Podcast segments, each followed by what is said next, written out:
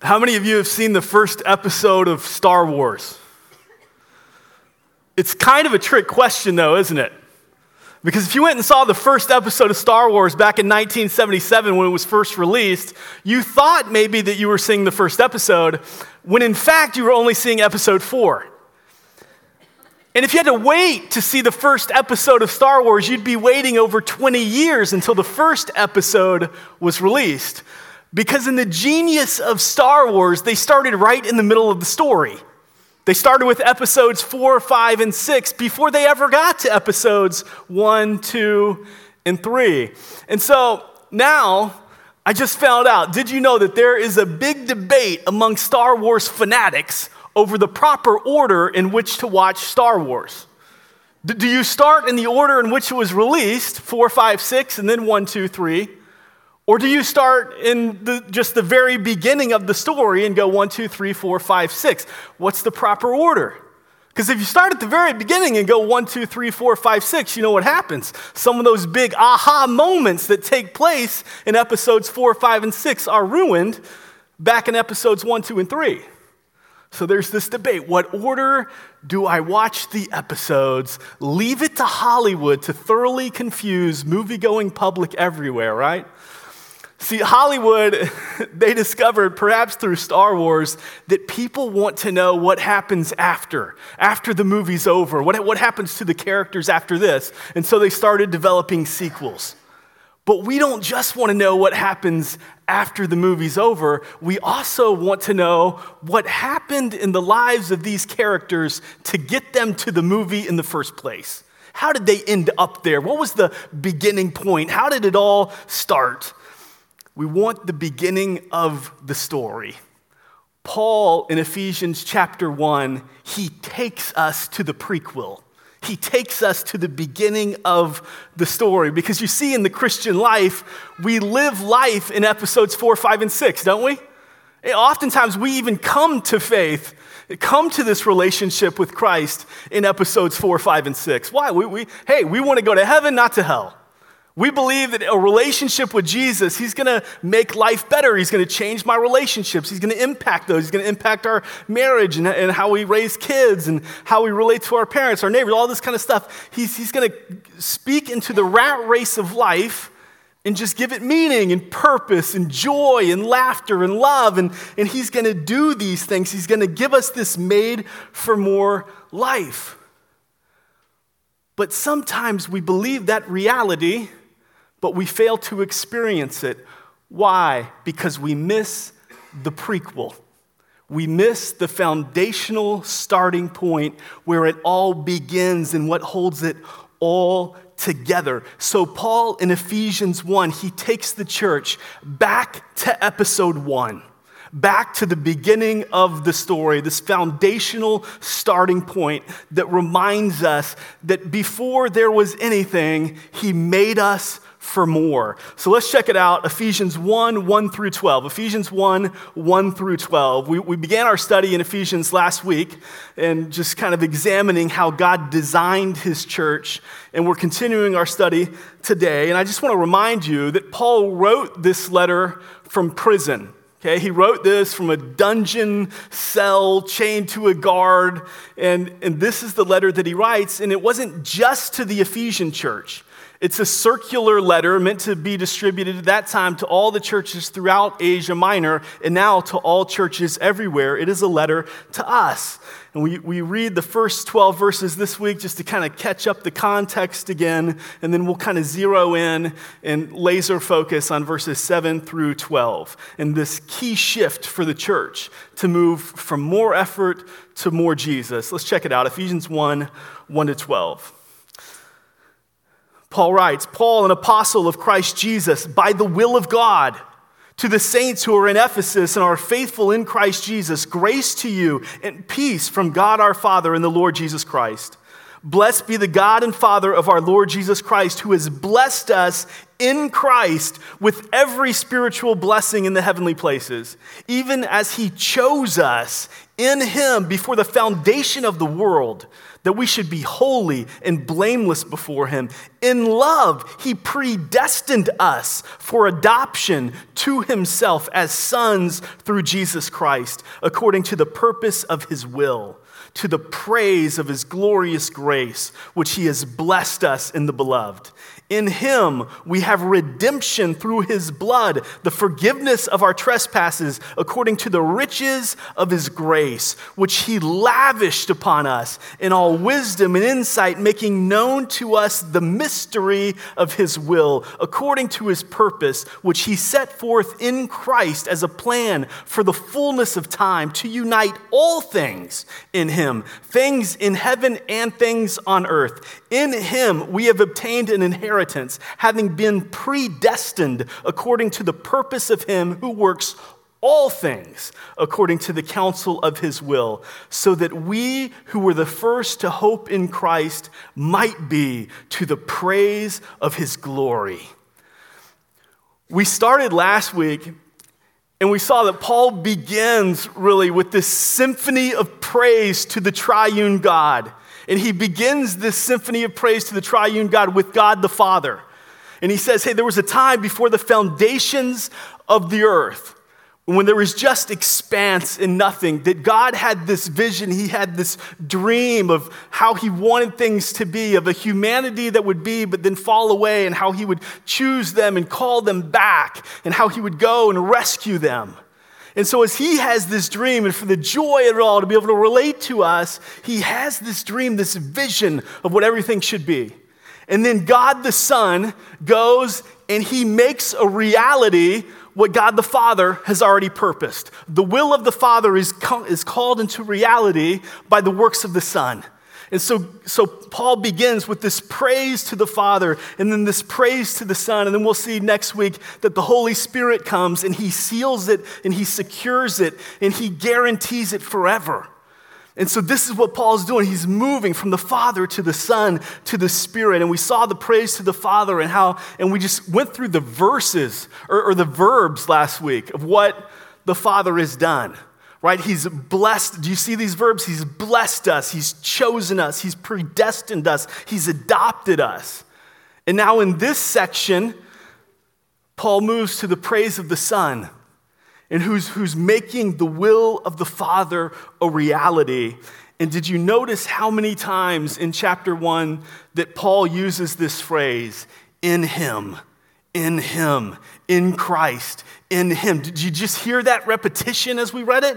I mean, this whole section is in Him. And remember, this is a circular letter, it was meant to be read aloud.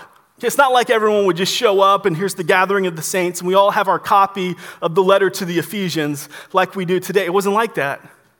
One person would have a copy they would read, even if everybody had a copy, a lot of people were illiterate back then, they wouldn't be able to read it anyway. But one person has the copy and they read it aloud for the, for the benefit of the body, for all the saints.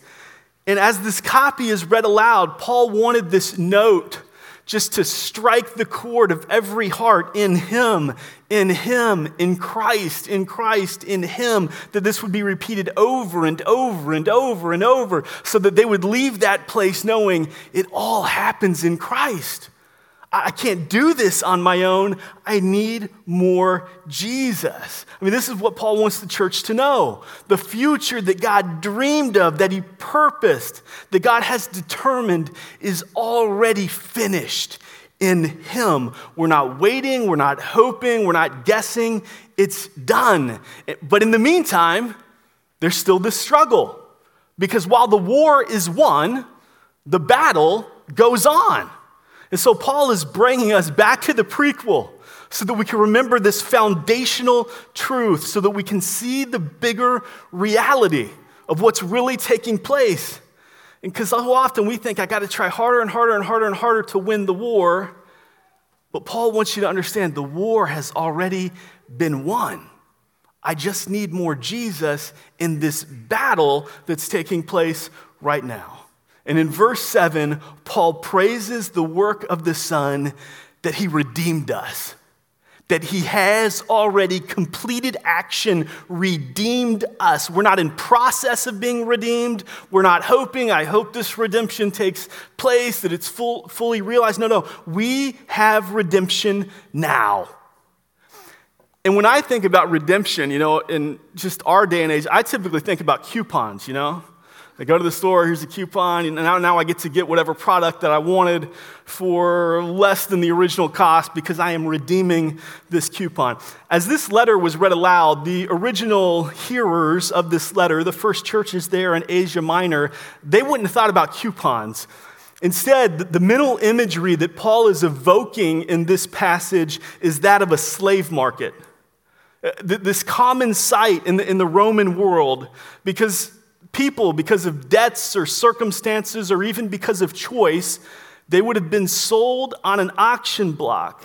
Now, Paul's going to talk more about slaves and masters later on, and we'll get into more of the details then. But when we think of slavery, we have the image of our heads of like the antebellum South and the, just the horrors that took place back then.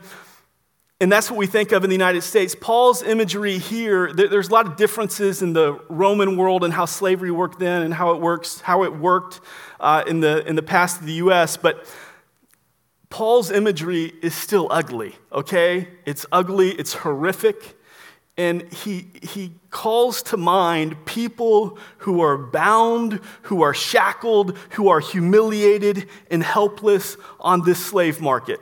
And this is what the hearers are thinking. This is the image that they have. And Paul says that we were all slaves on that market. And then Jesus came to the slave block for them, for us. That he came to pay the price, to buy us back, to redeem us so that we would be useful to him. And we want to think, you know, we, we hear these horrific terms that just bring such pain to, to our thinking, and we want to think that somehow Paul is like sanitizing this.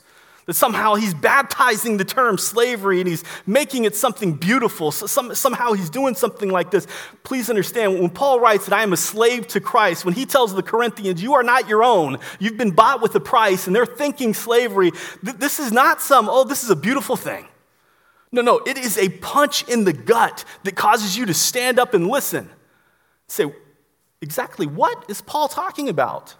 Because he wants the church to know. Many of those hearers right there, they were slaves themselves. And he wants them to know hey, God chose you.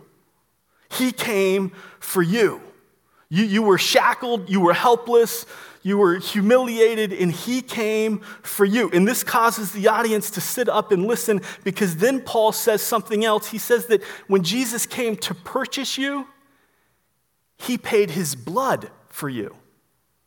And now their heads are spinning because they know the horrors of slavery. And they know that being bought, they might be bought by some kind of brutal master and who they might have to bleed for them. They're going to be doing some hard labor. They might do, be doing things really difficult, and they might have to bleed for their owner. But Paul says, before the owner ever, before you ever knew him, he chose you and He came and He bled for you. A master who bleeds for you. See, this just boggles the mind. Jesus came and saw you in your slavery to sin, and you could do nothing about it. And in accordance with the will of the Father, He shed His blood for you for me. He paid the price for our redemption. His blood spilled on that cross of shame so that our guilt could be set aside and so that he could strike off our shackles. That this is the work of God, the work of God completed in God the Son. And it's not a pleasant work. It's not a pre- pleasant price. Blood is sticky, it is messy, it, it can cause people to become sick. I was getting shots the, uh, several years ago to go to Sierra Leone. I had to get six shots to make sure I was immunized correctly and had everything that I needed. Anyway, and the nurse says, Do you do okay with shots? Are you going to be all right? And I try to be macho, you know. Oh, yeah, no problem. I'm, give me all six right now. I'm good to go. And by shot number three, she's like, I think you need to sit down. Let me get you a glass of water. You're, you're looking kind of pale here. Let's just take a break. This is what happens with blood sometimes, right? Is, is we, it makes some of us feel a little queasy. We, we get a little faint. And so this whole business of a bloody savior, it's offensive to people. Because people don't understand why, why would God the Father cause his own son to bleed for us? Why does there have to be blood for forgiveness? Why? Because the blood underscores the fact that we were on that slave market of sin. That, that in some of us, eh, or in the Roman world, some of those who were on that slave market were there by choice. They chose to be there, just like we chose sin. We clicked those steel bracelets around our wrists. We wrapped ourselves in chains and nailed them to the wall. We chose sin, and even still, God chose us. So Jesus bled and he died because it was the only way to buy us back. It was the only way to redeem us. Jesus' death for our death. Jesus' blood for our blood. And even more, Jesus' life for our life. So that the life of Christ, all the righteousness of Jesus, can now be set on us. He doesn't see us in our sin any longer, He now sees us in Him. There's that chord again. It's in Him, it's in Jesus. He sees the righteousness of Christ in us. Jesus so identified with us that He went to the cross, and His reality becomes our reality. We are now in Him. And so when Jesus died on that cross and rose again, God's integrity and His justice was forever upheld. He's now free to love us to the utmost degree, to do to us whatever he wishes. No one can stand in the shadow of the cross and argue, God, you, you don't take sin seriously. No, no one can ever stand in the shadow of the cross and say, God, you would save that person. It doesn't seem like you really care about the seriousness of what they've done. No, as they look in the shadow of the cross and they see the blood-stained footprints under the cross, it can never be denied. Jesus takes sin seriously, even the littlest amount of evil, the smallest sin. It is paid for on the cross. It, it, reminds us of the lengths that God went to so that our account could be paid in full, so that He could redeem us back to wholeness, to this made for more life that He destined for us right back in the beginning. And this is the marvelous truth that Paul calls the riches of his grace. The riches of God's grace. God did it all. I did nothing. I can't, I can't add to it. I can't deserve it. I can't merit it. I owe it all to God and the riches of His grace, and He's lavished this grace on us. He's just heaped it on us, just, just piled it on us so much, I can't count it. It's so much. It's just, it's overflowing. And God did this not just to wash us clean at conversion, but to every moment in our lives when we fall again and we, we fail again and we're covered in that sin and grime one more time, that again, God lifts us up and He reminds us the war's already won while the battle still goes on that you are clean again, that you are forever clean in the righteousness of Jesus. He just overwhelms us with his love. His grace is ever present at every moment for us, it never runs out. And he's redeemed us to be co laborers with Christ. I mean, that's just incredible the Christ who redeemed us has now called us to work right alongside him, to be his co laborer, to be these stewards, as Paul puts it here, of the divine mystery, the mystery of God. That what God planned in eternity past is now being worked out and entrusted to us to reveal this mystery, this divine mystery. But you know what? Sometimes we forget it, don't we? We, we forget all this because we forget the prequel. We, we forget the starting point, that foundational point that started so long ago, and our perspective gets distorted. We forget this all happens in Christ, that every bit of life is in Christ. And instead, circumstances, situations, just the moments of life seem so big. Here's how it happens we come to church, we begin the week, right? And we're, we feel, oh, yeah, I'm in Christ. This is good. We get up Monday morning, we go to work, we don't really think about doing our job or going to school or whatever as being in Christ. We just get up and do it. And so we just kind of push them away a little bit. You get home, you see your neighbors, you see your family, whatever. You don't really think about how you relate to your neighbors, how you relate to your family, anything like that in Christ. You just kind of go through the motions. You just do what you do. Then you, you turn on the TV, you watch whatever, you read a book, you have some entertainment time, whatever. You don't really think about that as being in Christ, you just do what you do. You pay the bills, you do your finances, whatever you got to do there. You don't really think about how that relates to being in Christ, you just do it. You eat whatever it is you're going to eat. You know, you have your meals for the day. You don't really think about how that relates to being in Christ, you just kind of do what you do. You go to sleep, whenever you go to sleep, you don't really think about how that relates to being in Christ, you just do what you do. And then the issue comes. Then the struggle comes. Then the temptation comes. And it looks so big because you're standing right next to it. And Jesus looks so small. You say, how, how can the second person of the Trinity, God the Son, how can he impact this? Because our situation seems so big and he seems so small. He's like a little tiny Jesus who I can fit in some small place in my heart. But as far as being the cosmic Christ who enters into every moment and every detail of every aspect of life, we miss it this cosmic Christ who is working to bring all things, all things in heaven and on earth in unity, to unite them all in Jesus. But see, when we live our lives in Him, when we think about, okay, how does, how does my job relate to Jesus? How does my relationships relate to Jesus? How, how do my finances, how do my entertainment, how do my eating habits, how, do, how does my rest, how does it all relate to Jesus?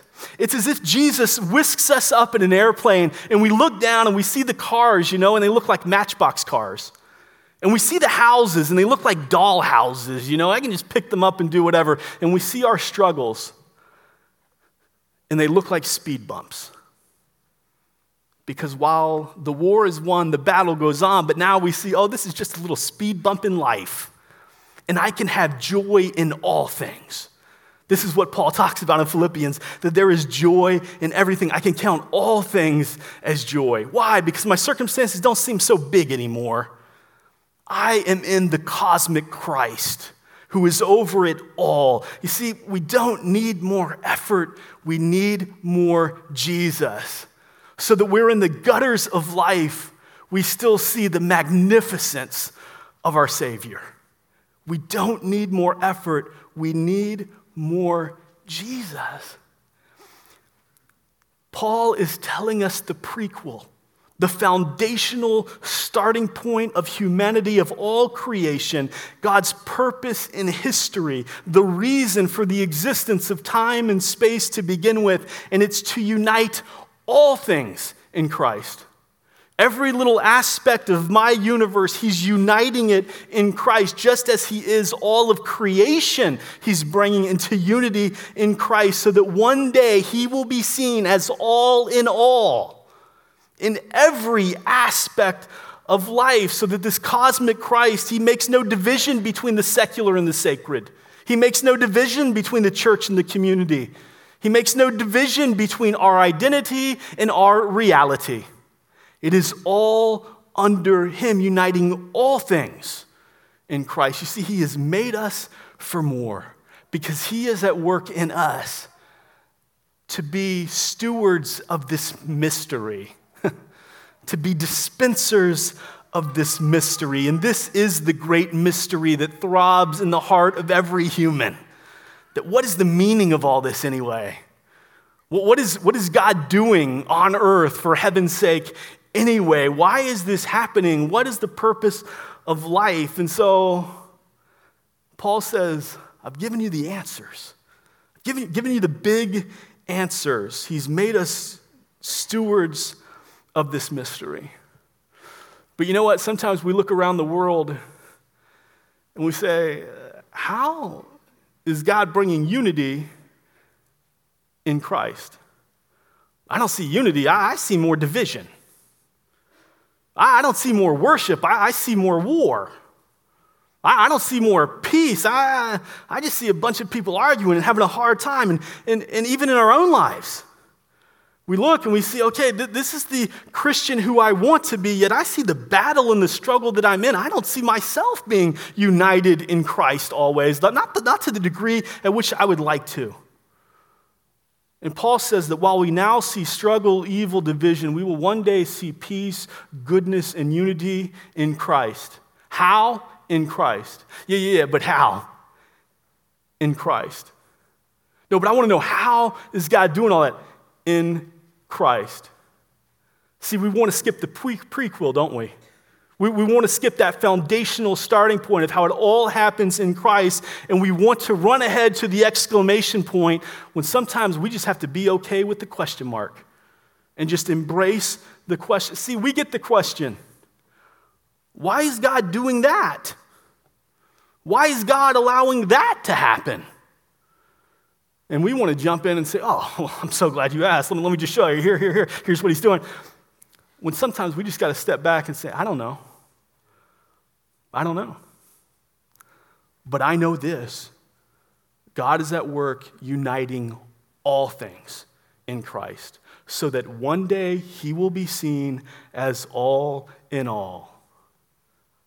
That's the mystery I get to steward. Do I understand it all? No, no, no. It even says, you know, now we see through a glass dimly. One day we will see face to face. John, John says it, uh, dear children, I want you to know that what you will be has not yet been made known. That there is a degree of mystery that we steward, but yet we haven't fully figured it all out yet. And we've got to be okay with that.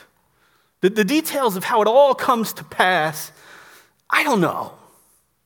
But the war is won while the battle continues.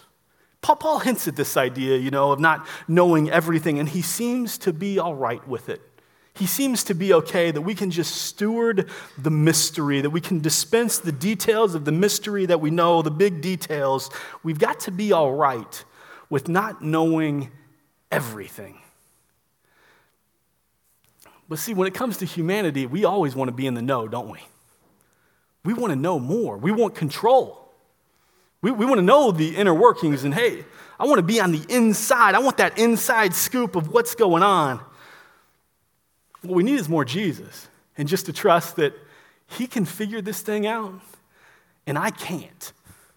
In fact, if I could figure it all out, there wouldn't really be a need for Jesus, would there? I would just need more of me, because I've got it all figured out. I don't have it all figured out. I don't have it all figured out, and I am okay with that. This is not willful ignorance. This is, this is studying as hard as I can to know Jesus better and better and better each and every day. But there is ultimate trust at the end of the day that Jesus can handle what I cannot handle, that Jesus can understand what I cannot understand. But at the same time, I am his co laborer and I am a steward of this mystery. And the tension of that we got to be okay with. We have to sometimes embrace the question mark and not just demand the exclamation point.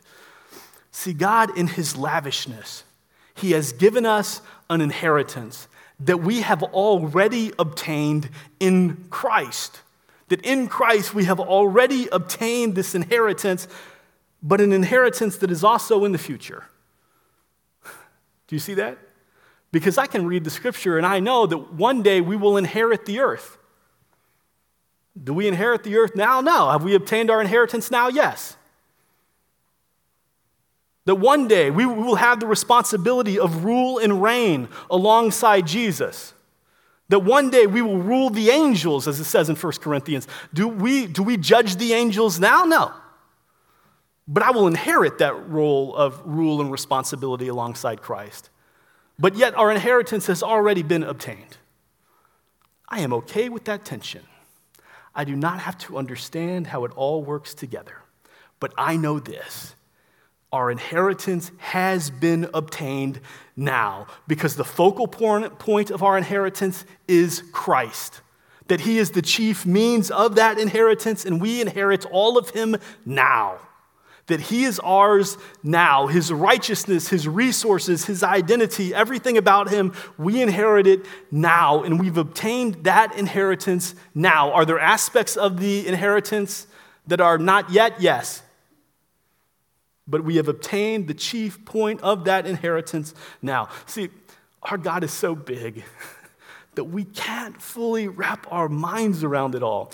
In our impact group this week, we kind of ended the group by saying, hey, let's just kind of go around and everyone share one characteristic of God for which we're thankful. And we say, well, you can't repeat somebody else's characteristic that you're thankful about, you know? And there's like 15 of us in the room, and so we're all thinking at the beginning, well, I, you know, I kind of want to go towards the beginning so that somebody doesn't take mine, because I might be struggling, you know, by the end of it. And then we went around, and it was like boom, boom, boom, boom, boom, boom, boom, no problem, no problem. We get to all 15. We could have gone around again and again and again because we sometimes have this small view of Jesus. And we think he's small. Oh, I can come up with a couple characteristics. But then when we start to think, about the enormity and the majesty of this cosmic Christ who we serve. Oh, we could go around again and again and again and again because his goodness never stops. This is the bigness of Jesus. We should live in a way that Jesus is so big, so huge that we know we are in him. That, that he is so big, this cosmic Christ, that we know we are in him, and we are so in him that we're, that we're even looking around thinking, how would I not be in him? Where, where would I go to flee from his presence? He's so big. We, we should live lives with him that it's almost as if if we were walking side by side with Jesus right now on this earth, that we are so in Jesus living this made for more life that He's designed us to live, that the angels in heaven would be looking down and kind of nudging each other, saying, Which one? Which one? Which one is Jesus again? Because we are in Him. His life becomes our life. See, He changes our status, He gives hope, future, and then it all comes back to encourage our present so that we can live in the purity of Him, of just seeing Him in all things. See, we, we sometimes think, oh, that life is not possible on this side of heaven. But if you know how Jesus has lavished His grace on you, how He's just overwhelmed you and just heaped it upon you, He says, you can live the made for more life now to the praise of His glory. How? In Christ. In Christ, there's no other way. I get excited when I think that God would love me so outrageously, so lavishly, that He would change who I am. That He would make me the kind of man that I could never be if I were left to myself. But He hasn't left me to myself. He hasn't left us to ourselves. We're in Jesus. That changes our status. He's made me something different, someone different. He's given me this mystery to steward, an inheritance, all for the praise of His glory, not my glory, all for the praise of His glory. See, I've got to preach this to myself every day. I've got to remind myself of this prequel every single day because what I want to do is I want to run ahead to episodes four, five, and six in God's ultimate plan. But when I live in episodes four, five, and six, what tends to happen is somehow I draw away from the omnipresent God. But when I draw near to Him and I focus on episode one, and I move from more effort to more Jesus, all of a sudden the reality of what God is doing on earth for heaven's sake anyway becomes a little clearer. He whisks me up in that airplane, and I look at the struggles of life, and they're just speed bumps because I know the war is won, even though the battle continues. You see, we are made for more. But to experience that more, we've got to shift from more effort to more Jesus. Heavenly Father, like Paul this morning, we, we just praise you that you are so big. Father, that you looked in eternity past and destined a future for your creation. And God, we thank you for the work of the Son that he works now to unite all things in him, so that one day Jesus will rightly be seen as all in all. God, we recognize that that is our identity right now. God, we pray that it will be our reality as we live. That in our life, in our little spheres of our universe, that you would be seen as all in all in every aspect of our life, we would see your redemption of how you paid for that through the blood of your Son. Help us to live that reality well. We ask this by the power of your Holy Spirit and through the grace of your Son, Jesus Christ, whom we love. Amen.